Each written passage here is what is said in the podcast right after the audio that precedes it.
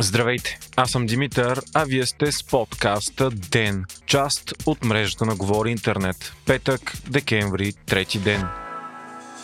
Днес бе първият работен ден на 47-ят парламент на Република България третият новосформиран парламент в рамките на една календарна година. Още преди свикването на парламента, Кирил Петков обяви пред журналисти, че е уверен, че в началото на другата седмица ще бъде подписано коалиционно споразумение между четирите партии и ще има правителство до края на същата седмица. Корнелия Нинова от БСП също каза, че се надява до неделя да бъдат изчистени всички спорни въпроси за коалиционното споразумение. Парламентът бе традиционно открит от президентът Румен Радев, който поиска силно, реформистско и социално правителство правителство и заяви, че това правителство може да сложи край на прехода. Радев призова за спешни промени в прокуратурата и каза, че ако те не се случат, миналото щяло да потърси реванш. След президентът говори председателя на най-голямата парламентарна група Продължаваме промяната Кирил Петков. Той призова депутатите да изпълнят с нов смисъл понятието народен представител. Петков каза, че след предизборните срещи в страната разбрал, че най-честото желание сред хората било да се върнат младите обратно в България. България. Петков каза, че е време за нулева толерантност към корупцията и нетърпимост към кражбите.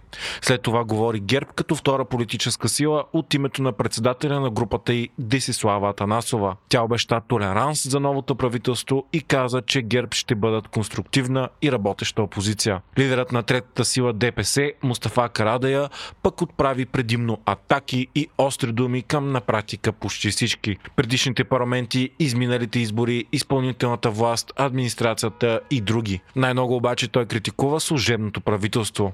Корнелия Нинова от БСП заяви, че ще се направи всичко възможно за съставяне на работещ кабинет и повтори отново социалните приоритети на партията си. Любопитно пък беше изказването на петата политическа сила Има такъв народ, което бе контрастно спрямо предишния подход на партията. Има такъв народ е с нов председател на групата в парламента и вместо Тошко Ярданов това вече е Любомир Каримански. От всички лидери той отправи най-философското слово и потвърди ангажимента на Има такъв народ да бъде направено всичко възможно, за да има работещ цял мандат кабинет. Каримански призова колегите си да впрегнат цялата си съзидателна мощ и да предложат на обществото промяна. От името на Демократична България говори Христо Иванов. Той заяви, че е време да се даде път на новото и отново каза, че основен приоритет на Демократична България е съдебната реформа, както и електронното управление. По-късно стана ясно, че самият Иванов няма да се кандидатира за министър, каквито очаквания имаше. Последен път говори Костадин Костадинов от новата партия в парламента Възраждане. В пламена реч той се обяви за единствен борец срещу политическото статукво и защитник на интересите на българите страната и чужбина. Речта му обаче отново затвърди се общото мнение, че Възраждане ще бъде изключително изолирана и откъсната от останалите партии парламентарна група, която ще преследва предимно популистски и неосъществими цели, които нито една друга парламентарна сила не подкрепя. Костадинов отново се обяви срещу модерния фашизъм, а именно зеления сертификат и COVID мерките. Стана ясно, че той ще се бори и срещу Истанбулската конвенция, чуждите военни бази в България, недопускането напускането на Северна Македония в Европейския съюз и ще бъде срещу зелената сделка на Съюза, както и други неща, срещу които той ще бъде. По-късно пък парламентът избра изненадващата кандидатура на Продължаваме промяната за председател на парламента.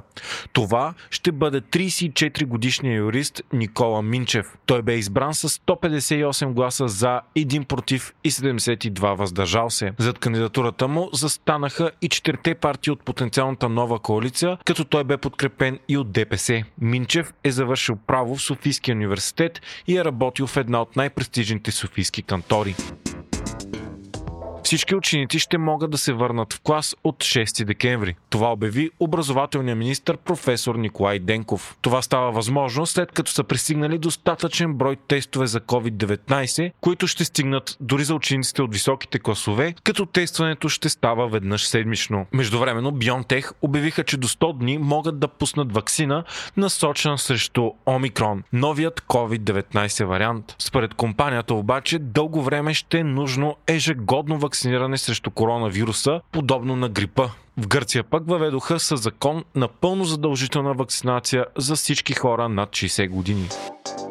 Себастиан Курц, доскорошният канцлер на Австрия, определен за детето вундеркинд на европейската политика, обяви, че се отказва от политиката. Това стана под претекст, че му се е родило дете и той иска да прекарва повече време с семейството си. Курц бе принуден да подаде оставка като канцлер, след като разкрития показаха, че той използва обществени средства, за да плаща на медии и агенции да правят публичния му образ по-добър. След новината за оставката на Курц, временният канцлер Александър Шаленберг напусна поста. Новия канцлер на Австрия ще бъде Карл Нехамер, избран за лидер на управляващата консервативна партия, която доскоро бе управлявана от самия Курц. Вие слушахте подкаста Ден, част от мрежата на Говори Интернет. Епизода водих аз, Димитър Панайотов, а аудиомонтажът направи Антон Велев.